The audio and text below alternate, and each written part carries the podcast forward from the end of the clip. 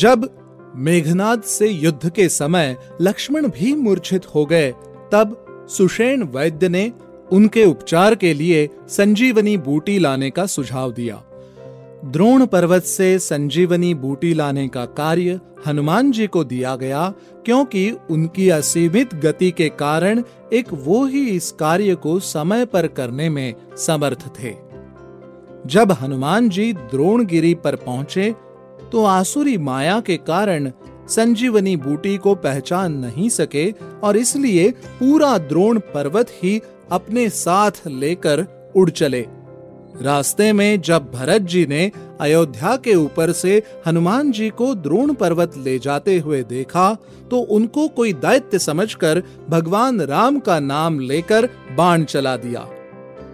श्री राम के नाम का आदर करते हुए बजरंग बली ने उस बाण को नहीं रोका और आहत होकर नीचे गिर गए।